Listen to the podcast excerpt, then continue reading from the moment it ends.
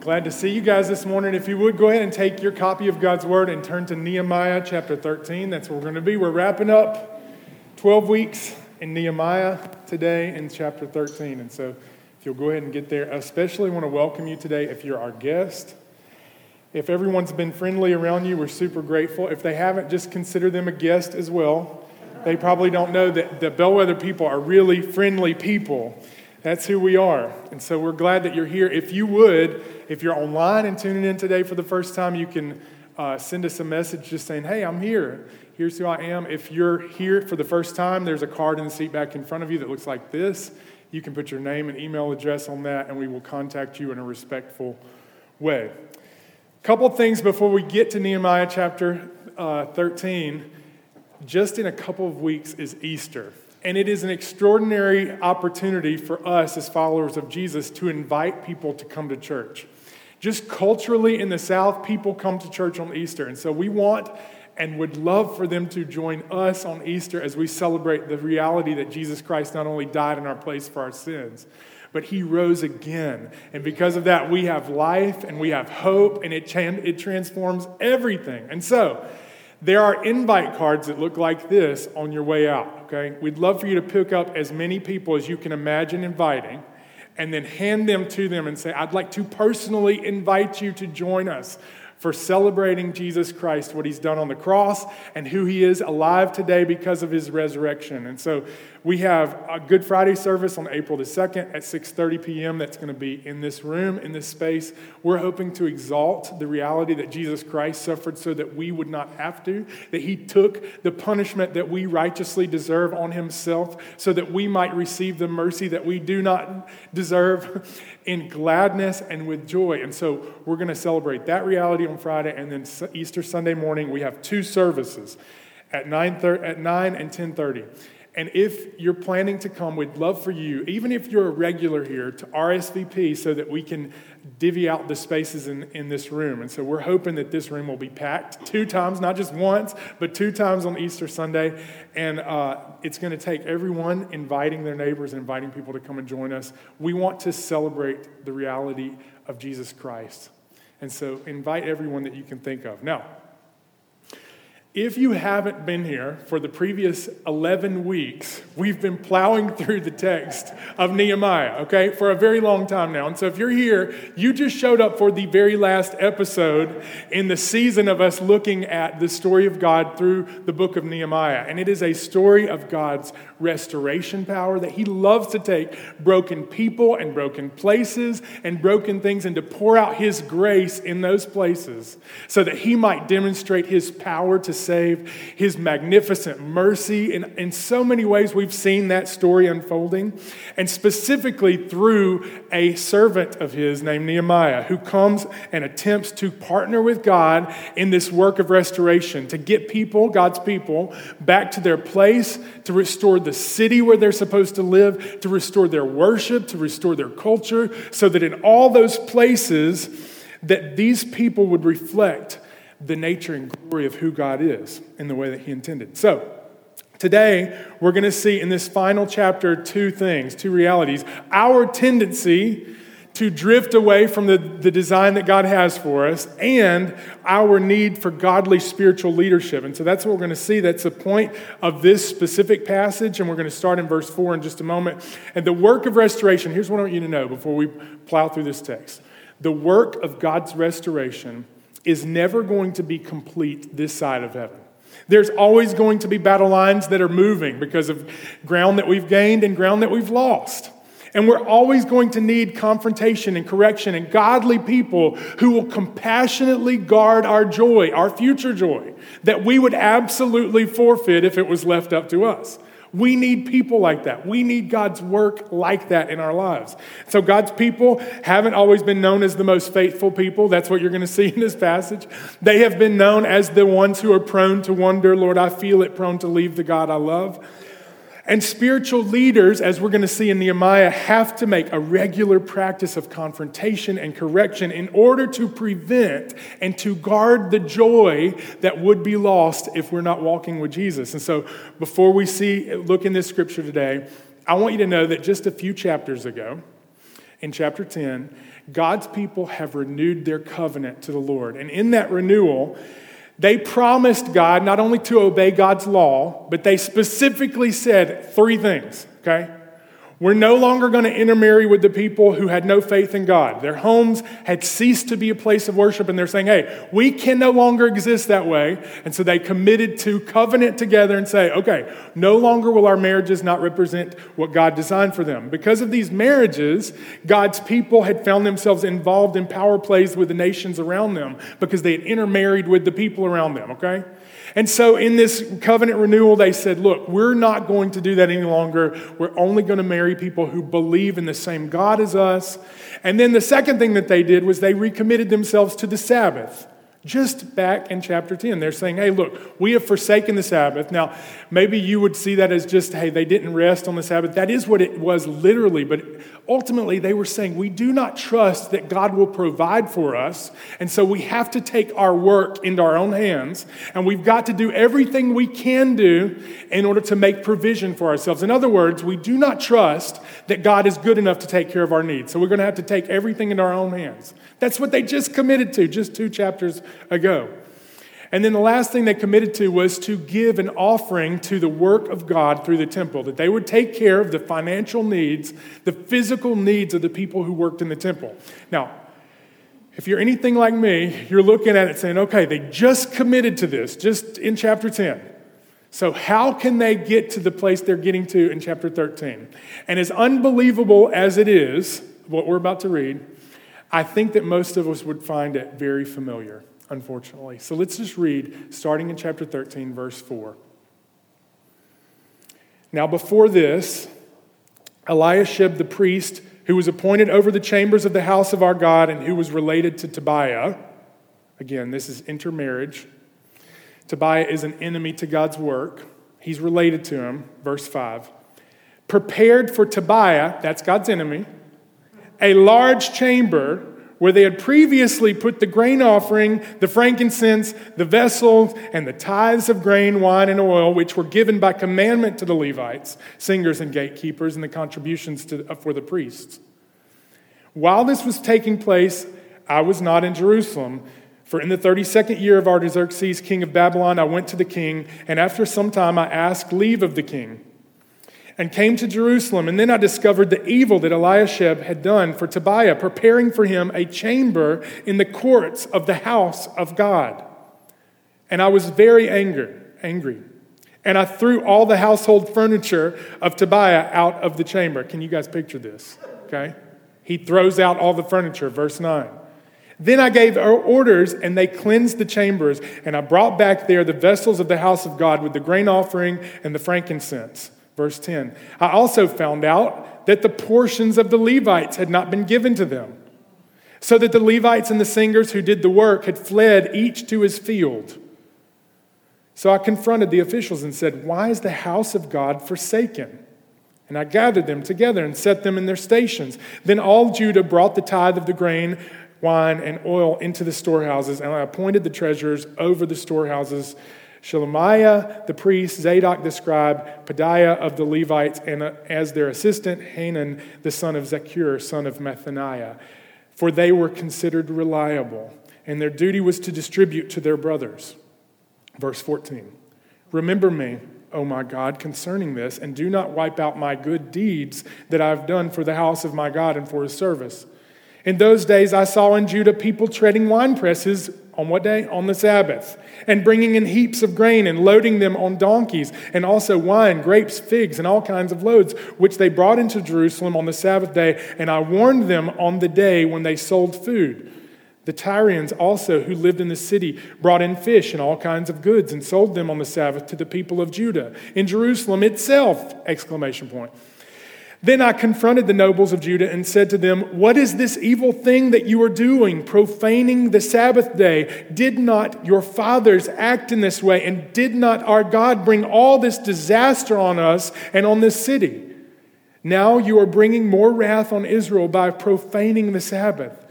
As soon as it began to grow dark at the gates of Jerusalem before the Sabbath, I commanded that the doors should be shut and gave orders that they should not be opened until after the Sabbath. And I stationed some of my servants at the gates, and no, that no load might be brought in on the Sabbath day.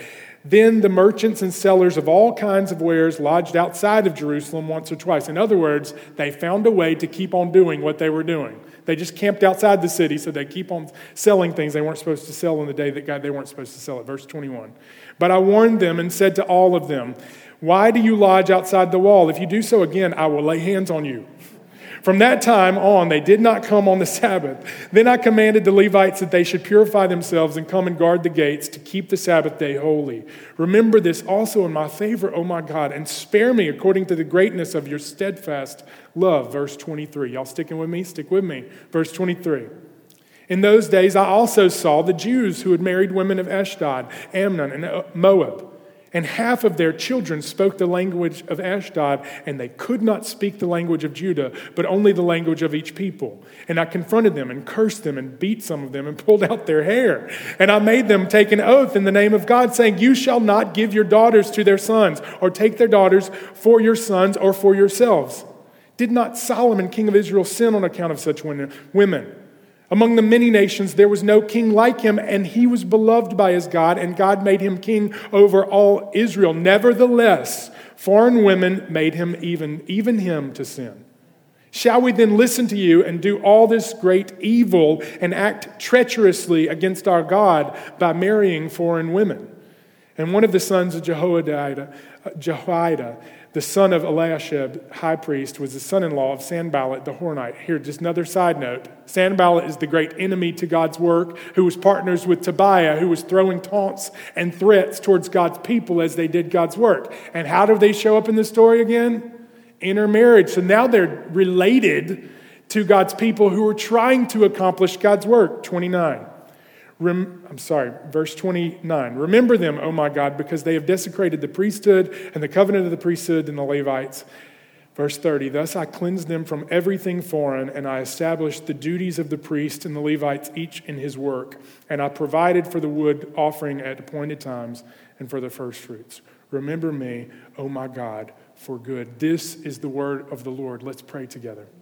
Father, we thank you that you would give us your word that's sufficient, it's authoritative, it is without error. And we come before it today and ask you to once again speak to us. In the same way that Nehemiah spoke to these people in confrontation and correction, I pray that you would come and by the Holy Spirit, you would work powerfully to correct any way that we've drifted away from you, and then to comfort us once again by the, the power of the gospel proclaimed today. I pray that it would correct and confront and that it would be our comfort today and our joy, that you would restore the joy of our salvation that you've richly provided to us by your mercy and through Christ. It's in Jesus' name I pray this.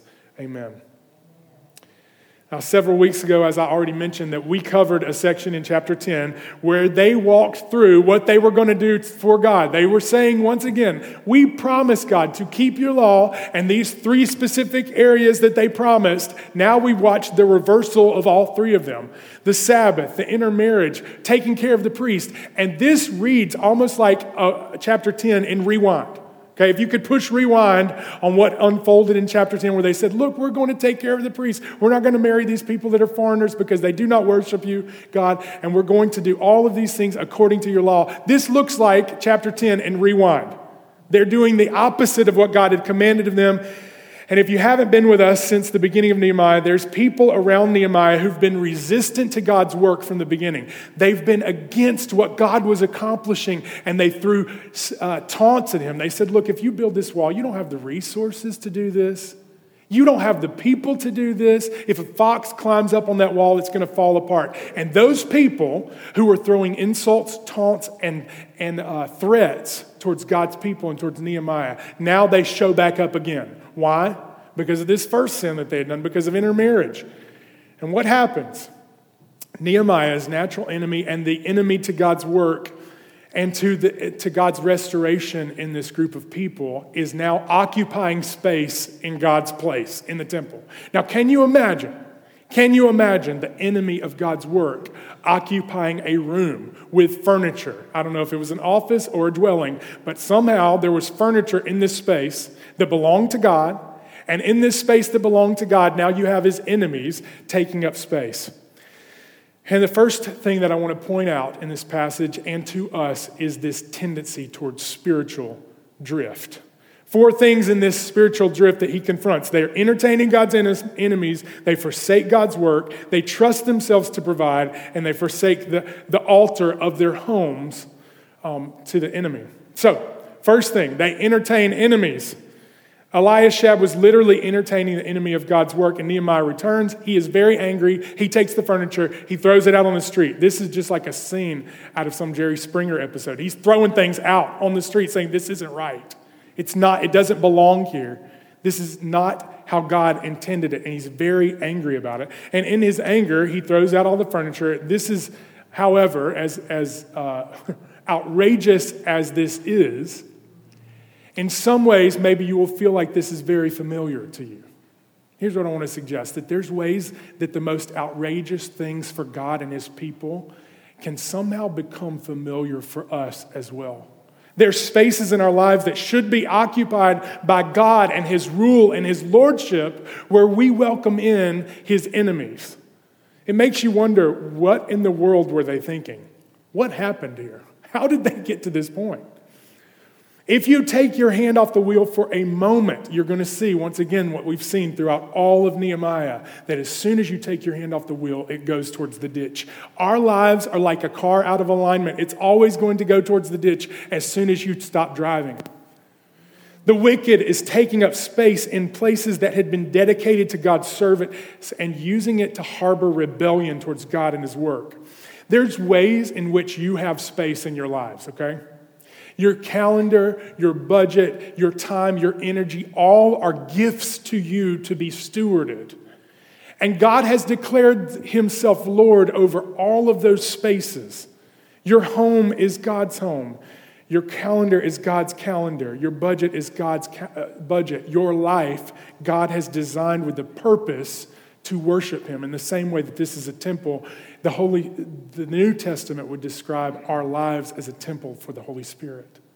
And in every way, God wants to occupy that space with His power and His presence and His life. And before you get to thinking that maybe you need to create space for God in your life, here's what I want you to know. So many times I remember as a kid people saying, You need to make space for God as if God was something that somehow could fit into my calendar. He could fit somehow into the order of my life instead of seeing my life as fitting into the design and, and pleasures of God in the world. We cannot flip it around. God is not going to be a slave to you. We become his obedient servants when he claims us as his own. So we don't find space for God to fit in our lives. He has invited us to be part of His story in the world. And He's saying, I'm going to fit you into the story that I'm telling of restoration of my power and my grace and my mercy in the world. And I want you to be part of demonstrating my story in the world. And the way that He claims your life for Himself means that there's going to be spaces that, that He plans to occupy in your world because He's invited you to be part of His story. And spiritual drift looks first like letting room, uh, letting there be room for his enemies. The second thing that it looked like was worshiping. They forsook God's, they forsake God's work here. Their portions had not been given to those working in worship. They had just promised to give a tenth in chapter 10. They said, We're going to give a tithe of everything that we own and all that we possess in order to to fulfill God's work in the temple. They wanted to see God's worship happening. And so he confronts them for this. In verse 11, he says, Why is God's work forsaken? What was the conclusion of their covenant renewal? They said, We will not forsake the place, the worship of God. We're not going to forsake what he's ordained. And at this moment, Nehemiah is looking at them and saying, Why have you forsaken the thing that you renewed your promise to? Why? Well, you guys know why. You guys know the answer to this. This is, this is one of those rhetorical questions that you don't have to ponder why they've forsaken this work. Why it's forsaken? Why did the people left the work of worship? Because it cost them something. They had to give up something in order to see God's work fulfilled in this place and time. And that sacrifice became something that felt a little too costly for them. So they said, We know we can't do that. So Nehemiah sets up an order and organization around the taking up of the offering. He says, Look, we need some officials. They're going to stand here. They're going to take up the offering. They were reliable men, and they were going to redistribute it to the people that are working in God's temple. And here he steps not only into confrontation, but into correction. He doesn't just see their spiritual drift and say, This is wrong. He says, No, this is what's going to be right. This is how we right the wrong that's happened. He steps into it. Spiritual drift, then it, it, covers this area of their life where they work. What I talked about about Sabbath, just go back and listen to that because I don't want to replay everything. But ultimately, what they were saying when they forsook the Sabbath was that they did not trust that God would provide for them. Throughout the history of God's people, when He set up the Sabbath, it was for their good, it was for their rest, it was for their delight. And because they were given this gift of rest and delight, every sixth day, they had to trust that God would provide enough for the seventh. So, in every opportunity they had to work on that seventh day, they were saying, God, we do not trust that you're good enough. We need to take this into our own hands. We need to make provision for ourselves. So, they harvested food. They treaded the winepress. They traded with the outsiders, just as they had promised not to do. And then, verse 17, once again, he confronts them. Verse 18, he says, Look, I know how this is going to end for you. I, we've already seen the end of this story. In fact, the reason that this calamity has come to us in the first place is because we did the things that you're doing now. Isn't it a good grace when people can see the conclusion of our story and they say, You do not want to go down that path? I know what that path leads to. And that is God's good grace to this group of people through Nehemiah. He's looking at them and saying, You're doing exactly what your fathers did that led you to exile. Do you want to be slaves again? Do you want to be ruined again? No. He's pleading with them as a guardian of their joy. He's saying, Look, you've experienced a great amount of joy since returning to this place. Why would you give that up? And then he gives them this warning where he reminds them of Solomon. Look, Solomon was an incredible man, but he drifted away in one area, in marriage. And the next area of spiritual drift was in the home.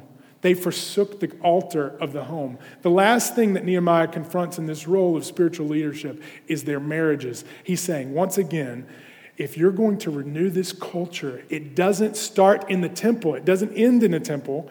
It starts in your homes. It starts with your marriages so that both of you would speak the language of our God and that you both would be able to talk about who God is and how He works in the world so that your kids' primary place of learning about Him would be in the context of your marriage. And He's saying that has to be brought back Look, this is how Solomon led, he was led astray. He was a great man, but even he was led to wickedness because of who he married.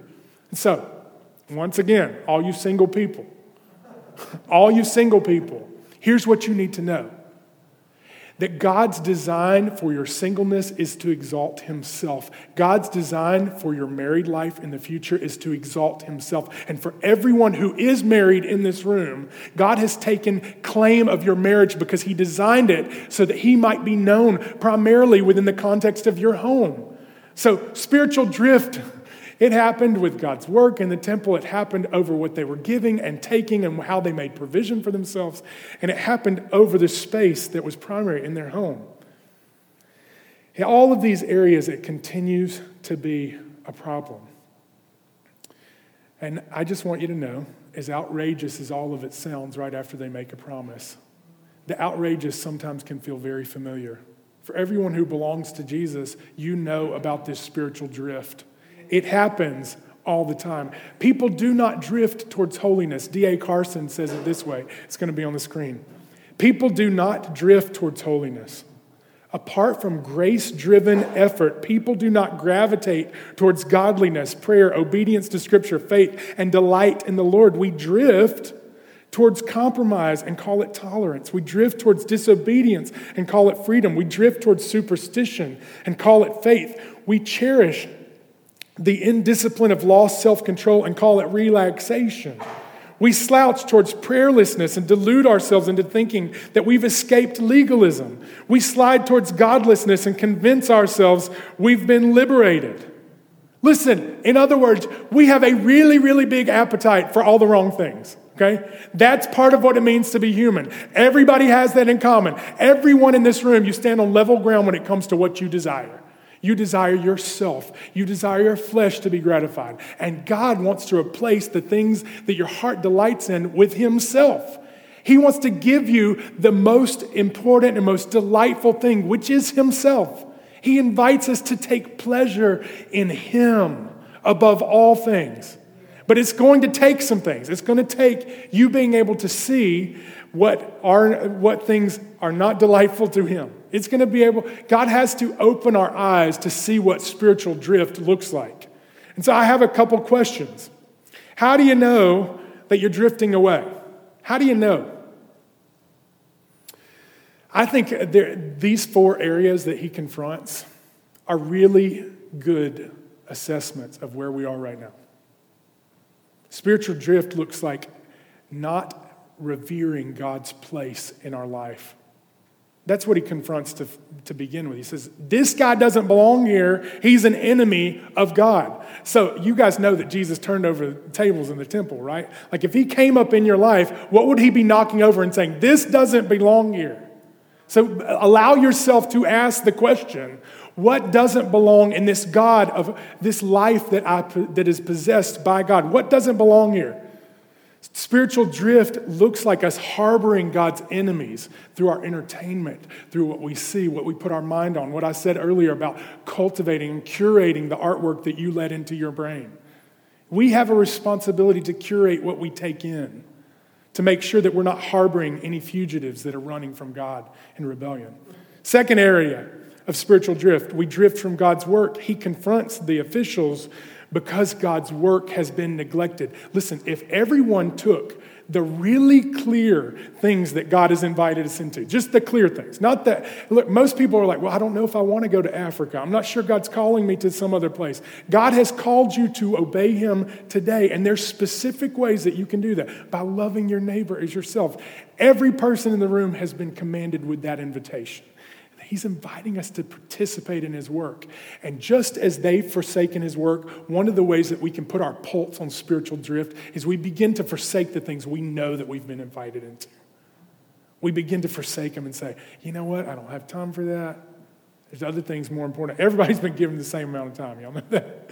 Everybody's budgeting the same number of hours in every single day. So we drift from God's work, we drift from God's provision. One of the ways that we can drift from God is seeing our work as our means for provision. Now, it is literally the means that God provides for you, but it's God who does the providing. How do you see your work? How do you see the vocation that God's called you to, to do in the world? Because the way that you view your career says a lot about how you trust God. Part of the curse is that man would look at the ground and he would toil over it it would look back at us and have thorns and thistles. And, but God invites us to see Him as the ultimate provider, as the one who's trustworthy and good, so that when we come to our work, we bring freed hearts. And we can look at it not as our ultimate means of provision, but just the way that God has provided for us today, our daily bread. And instead of seeing God as provider and good, they began to take matters into their own hands and they did things that God wasn't inviting them to do. So, have you abandoned God's work? Have you abandoned God's provision for you? And ultimately, have you abandoned the altar of the home? Do you see your primary place of worship is, is right there in the midst of your family? Now, I know some of you are single. Some of you have a family still at home. Some have already launched your family into the world. Wherever you're at, God has claimed the home as the primary place that we'd worship Him. And that's what they're being confronted with and returning to. He wants our language to reflect Him. He wants our interactions in that space to reflect Him. He wants His patience and kindness and virtues to be demonstrated first with the people that are closest to us. Now, if you're anything like me, you know that the people closest to you can see the ugliest parts of you, you know?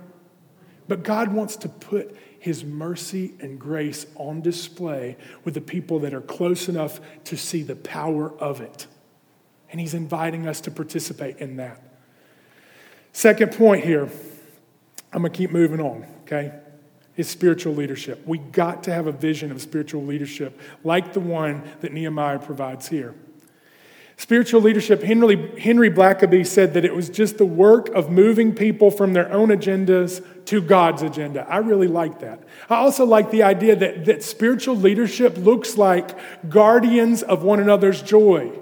It looks like us saying, Hey, I'm going to take responsibility for your future joy. And I'm going to step in and see where you're going to be in five years, in 10 years. And I'm going to play the role that God has asked me to play in moving you from point A to point B. That's what Nehemiah is doing in this. He takes responsibility. And so for some of you, are like, I'm not much of a leader. If that's you and you're thinking, I'm not a leader, I have no influence, you do have responsibility, at least for yourself. And here's what I would propose to you. If you begin taking responsibility for yourself, you're going to find yourself taking responsibilities for others. You're going to begin to imagine a role that you might play in the lives of others and their development and where they're going to be. Spiritual leaders are a lot of things like that. But ultimately, Nehemiah is a guardian of their joy. And as a guardian of their joy, he demonstrates a few things. First of all, he has the courage to confront them. Nehemiah showed spiritual leadership in his willingness to step up to officials and nobles and merchants, the business leaders in his day, and say, What you're doing, it's wrong, okay? And he didn't even say it that nicely. He starts throwing their furniture and pulling their hair. He's saying, Look, you got to stop this. Spiritual leadership, we need those kind of people who are willing to say the difficult things to us at the risk of losing our friendships so that they can actually exercise what a real friendship looks like. Faithful friendship looks like wounds sometimes. It looks like faithful wounds where people step up and say, Hey, listen, I can see where this path leads, and you do not want to go down it. I can see the destruction that you're headed for, and I want to be a guardian of your future joy. I want you to delight in the things that will actually satisfy you because the paths that you're on, they're going to destroy you. He has the compassion for them, compassion enough to warn them about their future. He warned them as a guardian of their joy. He said, Look, here's where it's going to lead you. God was working for their good, and they were working to accomplish it on their own. And he said, This is not going to work out for you. He had the concern for them to correct them. He didn't just point out where they were wrong. He said, Look, we're going to set up officials. We're going to start doing this the right way. He set up orderly, in, an orderly fashion. He said, Here's how we're going to pursue faithfulness in this moment. And it ultimately comes with complete dependence on God. So, real spiritual leadership looks like this Throughout the passage, he's saying, Oh, God, help me, remember me. Don't forget the things that I've done. It looks like this act of virtue and correction and warning while completely praying to God, God, help me. Remember me in the future. Multiple times throughout the book of Nehemiah, he's just telling a story and he'll just say, Oh, God, help. He would just bust out in prayer. It looked like a, a life of dependence that whatever God was inviting him to do and to say and to act on, God would have to be the one who provided for him. So, this place of complete dependence on God leads us to real spiritual leadership, where we can have a vision of the potential in someone and a willingness to take on that responsibility of the role that we might play in getting them there. Listen, don't you guys want spiritual leadership like that? That would be contending for you? Not contentious, but contending. And that's the balance that all people in roles of leadership play. The New Testament sets this out as a qualification for an elder in the church.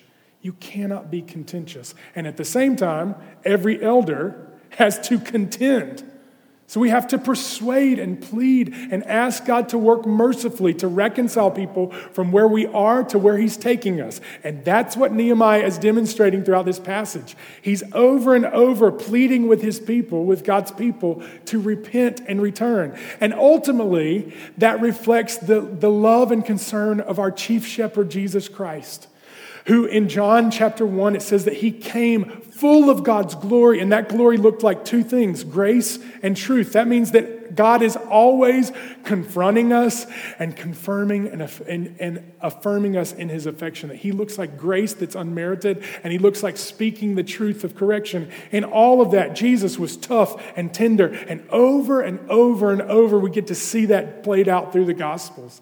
That Jesus was both full of grace and truth. So, in conclusion, as we wrap up the book of Nehemiah today, Here's what I want you to know that God is still a God of restoration. He loves, loves, loves to take broken things and broken lives and broken individuals and to pour out His grace so that He might be made known into the, in the world. And He's inviting you and I to participate in what He's doing. He's always saying, Hey, I'm at work. He's inviting you to join Him as He makes, uh, reconciles all things to His design. And here's two things specifically throughout the book of Nehemiah that are clear in this passage today. The first one is this God's people are prone to wonder. Don't we know it? Don't we know that reality? I mean, you can look at Peter, you can look at God's people in Nehemiah, you can look at the people being delivered from Egypt, and they're there to worship God in the wilderness, and suddenly they've, they just threw some gold in the fire, and out comes this calf. And there they are worshiping. What happens over and over and over is that God's people, they hear Him clearly, they're delivered by Him, but our hearts are just prone to wonder, Lord, I feel it, prone to leave the God I love. So, how can you go from rejoicing to wondering? All of you are familiar with it. You know exactly what I'm talking about. And the most clear, the most clear picture of this in the New Testament is the story of Peter. I love Peter because he's a loudmouth, and so am I. And I love Peter because he needed God's grace, and so do I. And here's how Peter demonstrates this reality. The night before Jesus is, is forsaken, he's, or the night that uh, he was forsaken, he's sitting at the Lord's Supper with the Last Supper with all his disciples, and he says, One of you is going to betray me. One of you is going to betray me. And Peter starts asking, Who is it? It's not me, right? And he tells Jesus, Look, I will go with you even to death. I listen, he's full of empty promises. He's like, look, even if I have to lay down my life for you, Jesus, I am going to go with you. Whatever you have to suffer, I'm with you, heart and soul, Jesus. The next thing you know, he's cutting off somebody's ear because he wants to protect Jesus. I will cut off an ear for you, Jesus. I will stand between you and your enemies, Jesus, as if Jesus needs to be defended. And Jesus tells him, before the rooster crows, Three times you will have betrayed, me. You will denied me. And that story is hauntingly familiar for anyone who loves Christ. You long to stand by Jesus, even unto death. You've said, No, I will do anything for you, Jesus. And then you hear the rooster crow again. You hear it over and over. Because that's the story of God's people over and over wondering because the evidence of God's grace is not the absence of wondering, but it's a pattern of returning. That's the evidence of God's grace for everyone who believes. It's not that you wouldn't wander, it's that we constantly have to return to this place where we're in need of God's grace and we agree with Him. Yes, I see that I have fallen. I see that I'm in need of your mercy. And I have a regular pattern of coming back and saying, Lord, I've done it again. I've wandered away. Because the Holy Spirit, if you're walking with Jesus, He's constantly confronting you with truth and then offering you grace. He's full of both, full of grace, full of truth, and He brings both of them to the table every time you sit down with Him. He says, Here's the truth about who you are and who I am, and here's the grace that I offer you because you know that you need my mercy. And then the last point is this God's people need faithful spiritual leadership, the kind of leadership that reflect what happens with Nehemiah where he's prayerful and dependent on God for strength, and he's regularly having to get in their face and saying, What have you done?